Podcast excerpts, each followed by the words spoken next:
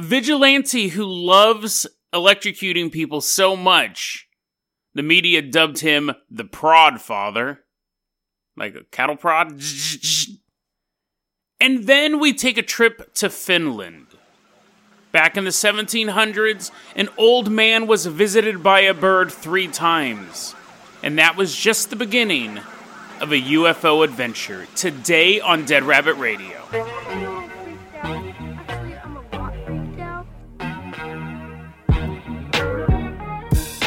Hey everyone, welcome back to another episode of Dead Rabbit Radio. I'm your host, Jason Carpenter. I'm having a great day. I hope you guys are having a great day too.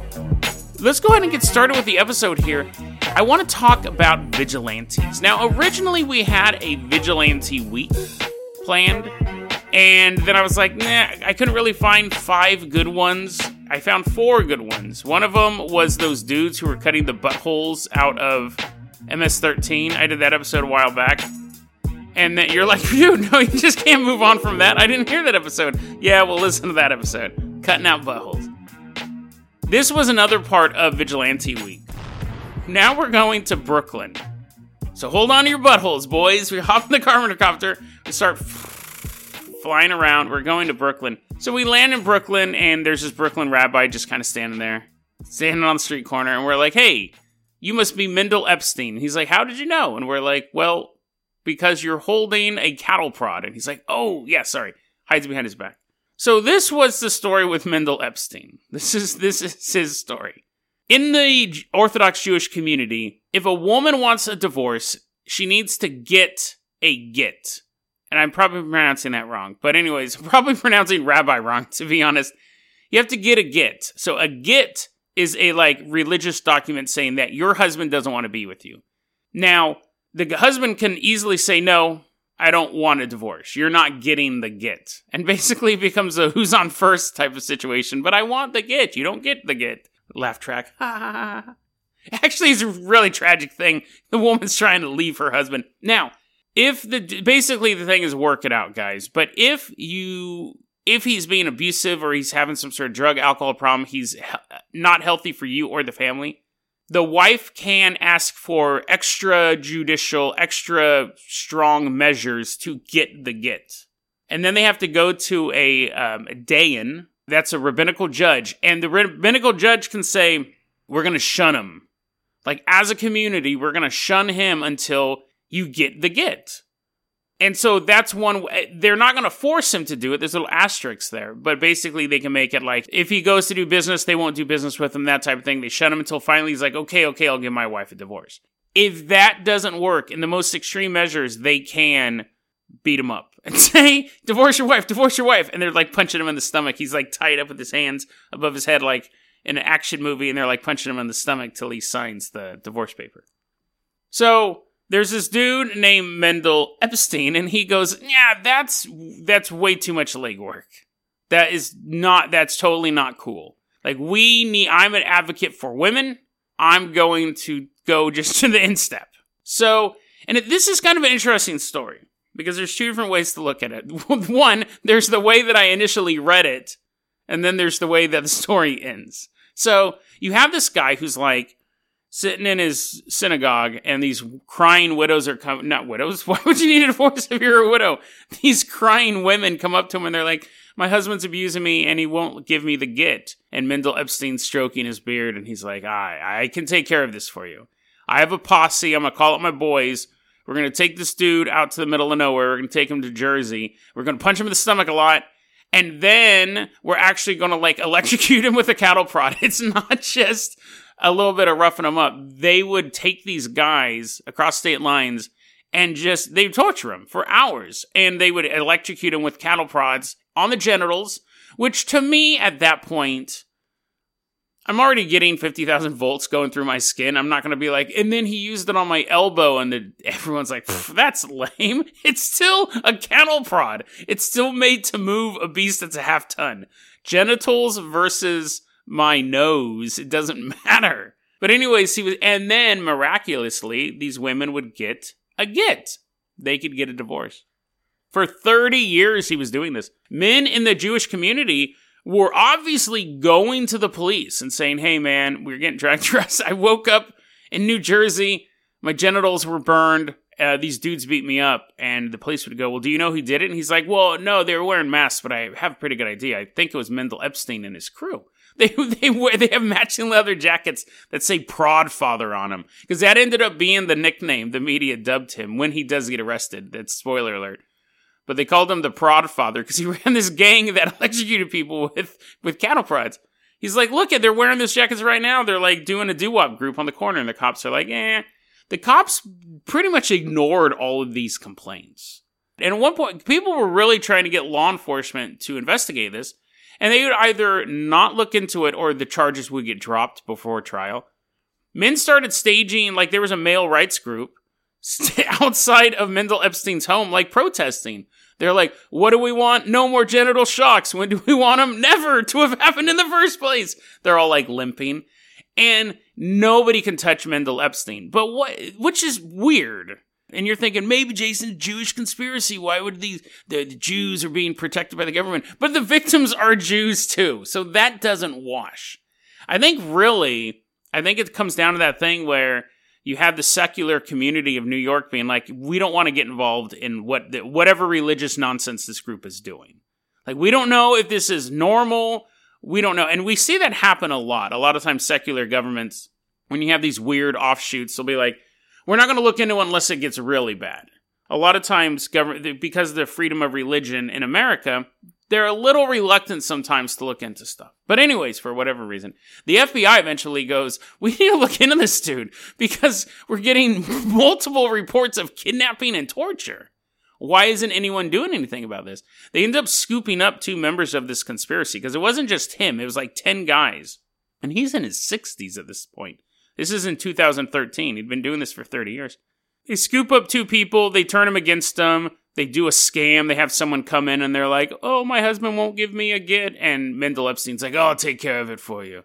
Uh, let me go grab my cattle prod. Now, at this point, he wasn't doing them himself. Like, he's like, I'm going to go see a movie and then you go do something else. And then your, your husband's going to get uh, tortured out here and everyone got scooped up, everyone got arrested. Relatively light sentences. It was like, I think the most anyone got was eight years. A lot of them got four years. But I remember reading the story and I go, ah, vigilanteism, like take like fighting against corruption. And in that case would be if a drunken, abusive husband is like beating his wife and she's like, all I want to do is divorce. And he's like, never, beating her up and then someone like kind of steps into the room and he's like hands off of her and then like electrocutes him in the genitals? That's a vigilante. That's something daredevil would do or spider-man. Spider-man might not electrocute him in the genitals. But vigilanteism is standing up for the weak against the strong. Whatever case that could be. It could be like there's a abusive government and you know you're running and you're punching up a bunch of cops you're electrocuting them in the dick. Or it could be something as simple as someone's getting the tar kicked out of them next to your house, and you walk outside and you're like, stop, evildoer. I don't recommend doing either of those, by the way, because they'll probably end poorly. But again, this guy, I was reading this and I was like, he is vigilante. This guy will be part of Vigilante Week. But I didn't end up doing Vigilante Week. I set it aside and then I go, oh, I want to cover this story again. I always thought that was interesting. Basically, a rebel rabbi fighting for the good of women who were in bad situations. Turns out, when I reread the story, I missed the key detail. He charged them insane amounts of money to do this. So, first off, you had to pay $10,000 just to just for him to go to a rabbinical court to go to the dayan and be like, I need to do this get thing. So he had to basically pay off another rabbi to allow him to take this extra measure. And then it was an additional $60,000 for the operation. He's like, I gotta pay my boys. My boys don't do this for free. What, you think justice is free? And she'd be like, Yeah, kind of. No, it's not. You gotta pay me. You, I mean, you gotta, gotta, I gotta pay someone 10,000 bucks to take care of this. So you give me 10,000 bucks, I'll go to this judge and then it's additional $60,000 to have your husband driven across state lines and beat up. Now, they did this 30 times, so 70 times 30 is is what? So that'd basically be $210,000 over the course that no, it'd have to be more than that, right? Here, I got to get my calculator. You're so mad right now. You're like, Jason, do you really need a calculator? you really need a calculator for 70,000 times 30? I do. Because I think it's 2,100,000, but that seems too low. It might be 2.1 million, honestly. I got the 21 right, so you can't get too mad at me. Let's see here 70,000 times. Compelling podcasting, I know. 30 years. And there was about it was about once per year. It was about one victim per year. Uh yeah, 2.1 million dollars. So, I mean, that's not a bad haul. I guess that's not a lot of money over the course of 30 years though.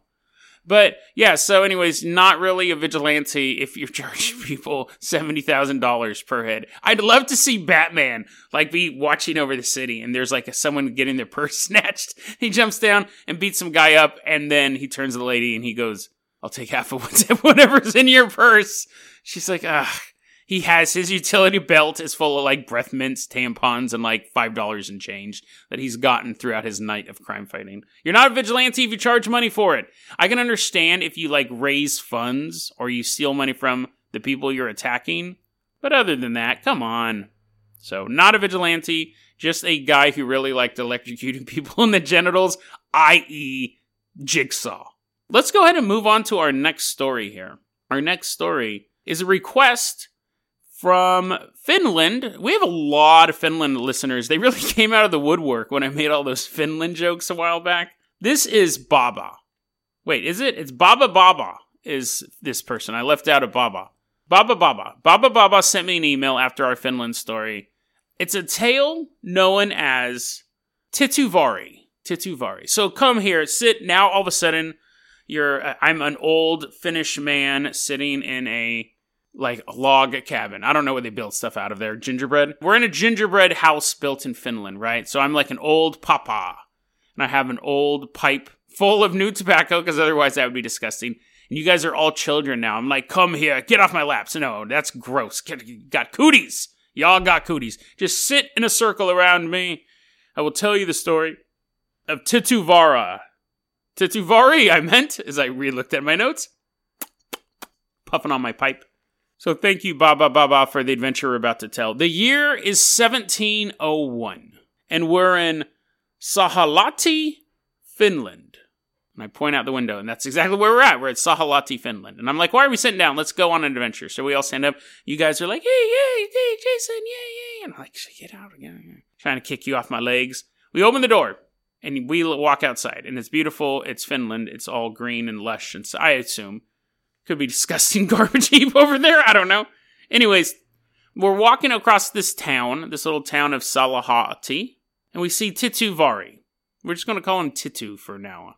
Titu is actually his name. I think Vari means grandpa. But anyways, everyone in town loved this dude. Like nobody hated him, which is kind of what I meant when I said everyone loved him.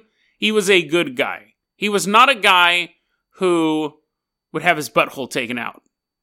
Anyways, he's walking. No, no, he's done walking. He's in his house. And one day a bird, caw, caw, caw, caw, lands on his roof.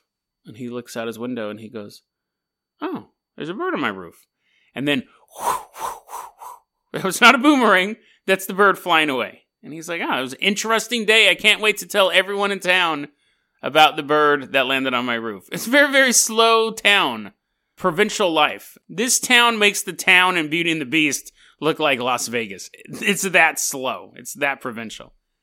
Oh, news in town. Did you hear a bird landed on Titu's roof? I know, dude. I wish I was there to see that. Next day, Titu is hanging out in his house, drinking some tea or whatever they drink over there, gingerbread, coffee, and caw, caw, caw, caw, bird lands on his roof. And he's like, Can it be? Can it have happened twice in two days? And then whoosh, whoosh, bird flies off. And he at this point, Titu is like, hmm, it's a little too much excitement in this town. Drinking some more gingerbread coffee. The next day in town, Titu's hanging out in his house, and he hears a caw, caw, caw, and he kind of looks out his window and he sees the bird approach.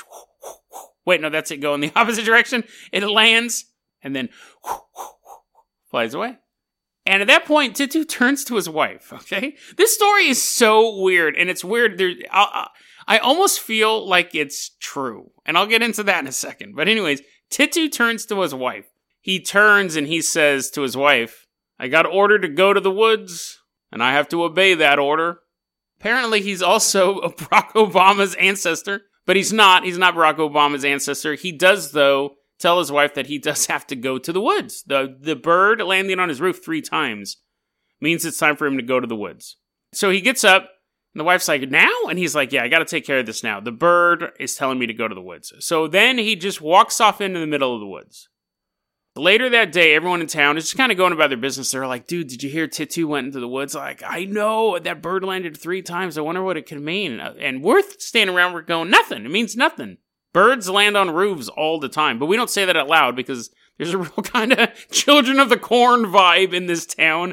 We're afraid we're going to get murdered if we speak out. And then,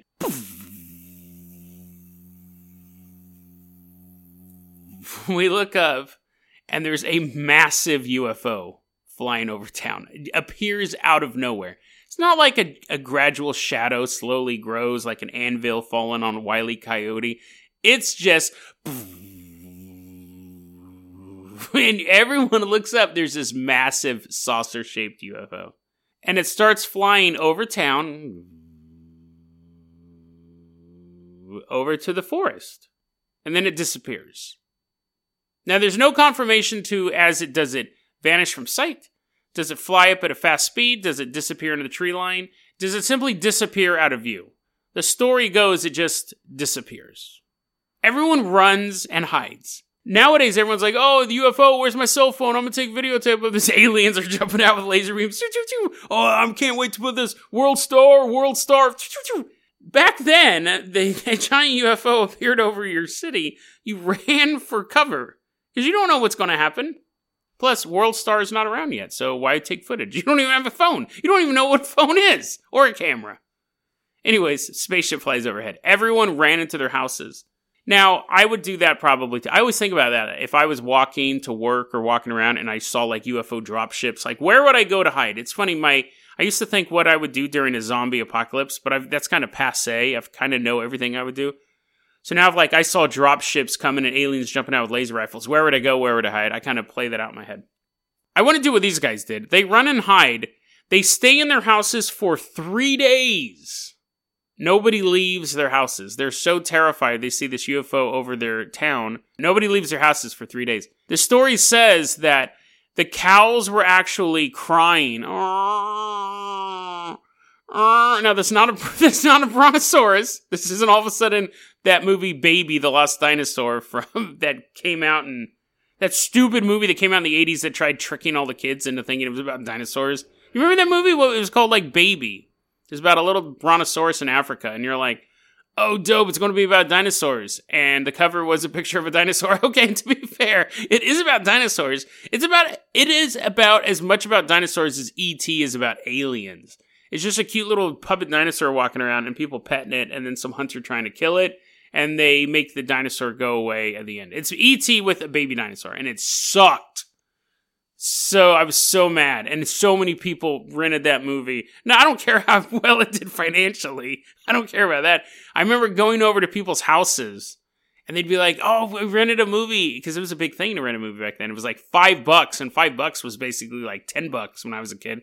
You'd be like, oh, we rented a movie. And I'd be like, what did you rent? Did you rent Tron? Did you rent G.I. Joe the movie? No, we rented Babe. I'm to murder you in your sleep. This sleepover is not to last long. Well, it will for me. I'll sleep like a baby. Pun intended. So let's. What was I talking about? Oh, yeah, the cows.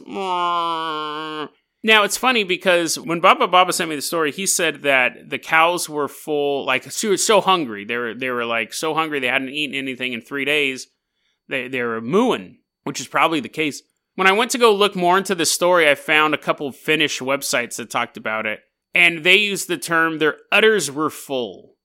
So I think I don't know if it's I don't know which one's true. It could be both. One of them was they're like, "Oh, I'm so hungry. I'm just going to start screaming until someone feeds me stuff."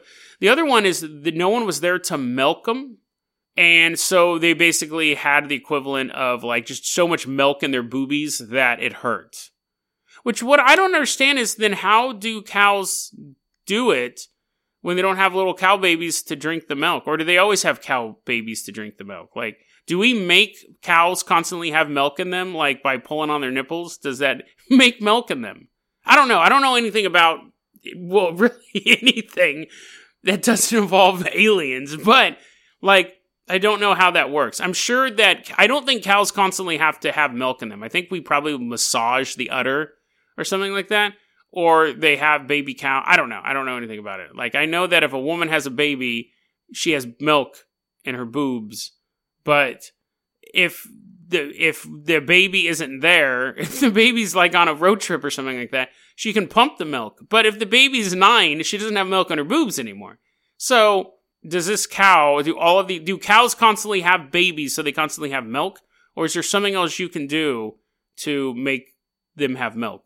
Really, the question I'm asking is can you take a human and constantly massage their boobs and milk shoot out all the time? Because I've heard that sometimes dudes can have milk come out because the milk ducts are there. But I'm going to think that that's just super disgusting and don't want to know if I have milk in my body. I already have so many other fluids in my body I don't know what to do with.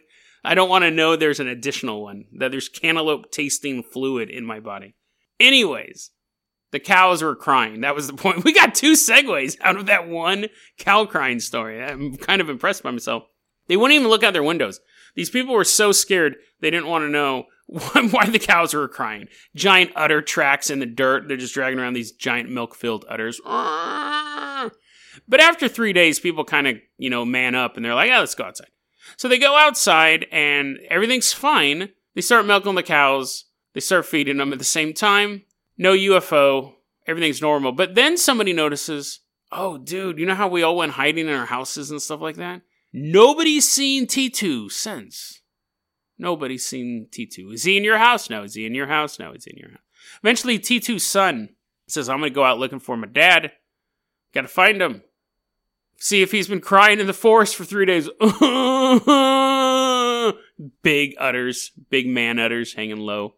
Anyways, the son goes out. He goes in the forest looking for him. And as Titu's son is chilling, well, he's not chilling. He's actually looking for his father. He's mourning his loss, hoping he can find this guy. He turns a corner because apparently those exist in nature. He turns and there's a bear.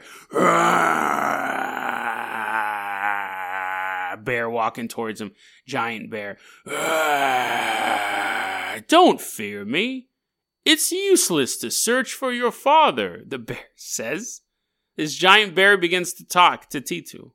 You also saw the ship of the sky, which was shining like a rainbow.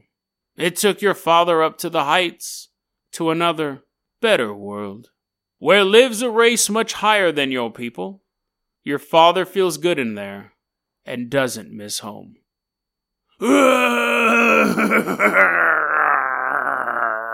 Bear wanders back off into the forest. So Titu's son, after shock, after the shock wears off of a bear talking to him and losing his father, goes back into town. And he says, I talked to a bear. And everyone's like, What? He goes, That's not even the weird part. I talked to a bear, and he said that giant uh, spaceship, the ship of the sky, is what he called it. Not a spaceship. We don't know what space is yet. The giant ship showed up. My dad got on that, and he's hanging out with another group of people, a better class of people or something? And everyone's like, Americans? And he's like, probably. But I- am assuming that he left this planet. And everyone's like, oh, that's kind of sad. So they stopped looking for him. And so for quite a while, this obviously was the talk of the town. A man saw an omen, walked into a field or forest, is actually what happened, Jason. Pay attention. Pay attention to the story you're telling. UFO shows up, Guy disappears. Talking Bear shows up, says, Don't worry, he's somewhere else. Now, eh, obviously, that's going to be the talk of the town for a while. A new priest arrives in town, and he starts hearing the story about talking bears and space stuff, and he's like, No, no, no, no, no, no, no. Not, that stuff is not true. We're not even going to talk about that. This is the quote This story is sinful witchcraft, and it represents the twisted mind of drunken, mad people. It has to be forgotten and it was kind of started being purged out of the town's memory, but obviously, if we're talking about it now, it's still around. That's the story of Tituvari. So let's take a look at this story here real quick. So, one, the story seems to have actually be a real story in the sense that it hasn't been made up in the past 20 years. It's not an internet meme. It does seem to be a very, very old story. Two, when we're thinking about it being true, obviously, talking bears and UFOs, you think, well, you know, that's probably a fictional story. It's probably a fairy tale. What I think that's interesting about it is that it, and this could be a cultural thing, but it doesn't, if it's a fairy tale or a fable, there's no, what's the moral? Don't hire a new priest. Don't go out into the woods if three birds show up. Like, what's, there's, doesn't seem to be any through line as far as a moral or a fable goes. No one gets their comeuppance no one finds out a new revelation. The only thing that really happens is you have a series of events and then someone else shows up and says, I don't want you guys talking about that anymore. It's sinful. It's witchcraft. The story takes place in 1701. So remember, at that point, humanity is quite advanced. Yes, people were still believing in witchcraft and superstitions, but people still believe in that stuff now. By 1701, we were technically let me rephrase that. In 1701, we were about as mentally advanced as we are today. When you go farther and farther back, when we're looking at like 400 AD or 600 BC and stuff like that, people still were on this totally different wavelength because it was all about fighting for survival every single day. These guys are living in a gingerbread town. Society has coalesced. We're only 75 years away from the American Revolution and all the stuff that's going on in Europe that I don't know about. So we we're we're now the big the big difference between 1701 and 2019 really is technology. I would argue that society and culture and everything it was is fairly the same on a scale on a on a, that short term of a scale. The only thing difference is the level of technology we have. So it's not like these guys were out cutting toads open and reading the fortunes. And if they were, we do that today anyways. These guys were fairly rational people. I think that it's funny because when I read this story, it seems very real to me. I mean, yeah, you're just Jason, you're like, there's a talking bear in it, and I get that, but there's just some because everyone reacts the way people would react, other than the bird landing on the house. Every, I just, I don't, I, I maybe I can't even put it into words. The story sounds just as likely to me as happening as the story yesterday about the guy eating space pancakes. I think they're both fairly rational stories. And again, yes, one does involve a talking bear, but it just seems real to me. Now, is the story real? This is interesting. I was looking into this. Baba Baba Baba basically sent me the version of the story that I just read to you. I went and found versions online that matched it up pretty closely, and then I had to look a little bit deeper into the myth. If this story did, the, the, the question is this Titu Vare apparently did really exist, and he did go missing. Those two things are actually true. The question is did any of the events happen that are about this? What's interesting looking into the story is that at the time they were basically doing this big like military push in the area. A bunch of wars being fought. It was Europe. They're always shooting each other, bashing each other's brains in over something. And there was some sort of clause that landowners couldn't be taken out to war. So the theory is that Titu Vare, who did own all this land, disappeared, left on purpose, and left the land to his son so his son wouldn't be conscripted to join the military. So the event that we know those events happened. Titu Vare actually existed. He did go missing, and his son ended up inheriting his land. The question is did it involve a UFO and a talking bear, or was it simply a matter of a father wanting to protect his son from one of Europe's unending conflicts? It's an interesting story either way, though. One is the story of a father's love that's realistic, and his love became legend, became the story of talking bears and UFOs. Or this man could have actually been a good man on earth, everybody loved him, and some alien race was watching him, watching his good deeds, watching him be the human we all hope to be. Because if you're going to invite somebody back to your home planet, if you're going to invite somebody into your house, don't you want to invite the best of the best? No, dude, I'm a I'm a gangster. I like hang, but you hang out with the best gangsters possible, right? You don't hang out with lame gangsters. Even if you're a bad guy, you want to hang out with the best of the best bad guys. So maybe that was the point. Maybe the point is to be a good person, to be the best you can possibly be. Because aliens don't want to take lamos back to their planet. They want to take back the ultimate example of human purity and passion. That sounded like it was going to be Fifty Shades of Grey aliens. That's not what I was going for. There may be an alien planet out there somewhere inhabited by some of the best humanity has to offer. Because if you were going to abduct somebody, you'd want this is keeps going sideways. Let's see if we can figure out a way to say what I'm trying to say is don't abduct anybody. And if you're going to abduct people, don't abduct the best people. Just don't abduct people. What I'm trying to say is it would make sense for an alien race to not just want to beam anyone back to their planet. It would make sense for them to want to beam back the best of the best. And by all accounts, that's who Titu Vari was. Because even if Titu Vari wasn't abducted by aliens, we're talking about a man who sacrificed everything to keep his son out of a brutal war. Self sacrifice is one of the greatest things humans can do. To give up their own life or own freedom for the sake of another. That's what our heroes do, and that's what we should try to do every day. Not every day, because then you die all the time. But you know what I mean. We should be giving to others, is what I'm saying. DeadRabbitRadio at gmail.com is going to be our email address. You can also hit us up at facebook.com slash deadrabbitradio. Twitter is at Jason O. Carpenter. Dead Rabbit Radio is the daily paranormal conspiracy and true crime podcast. You don't have to listen to it every day, but I'm glad you listened to it today.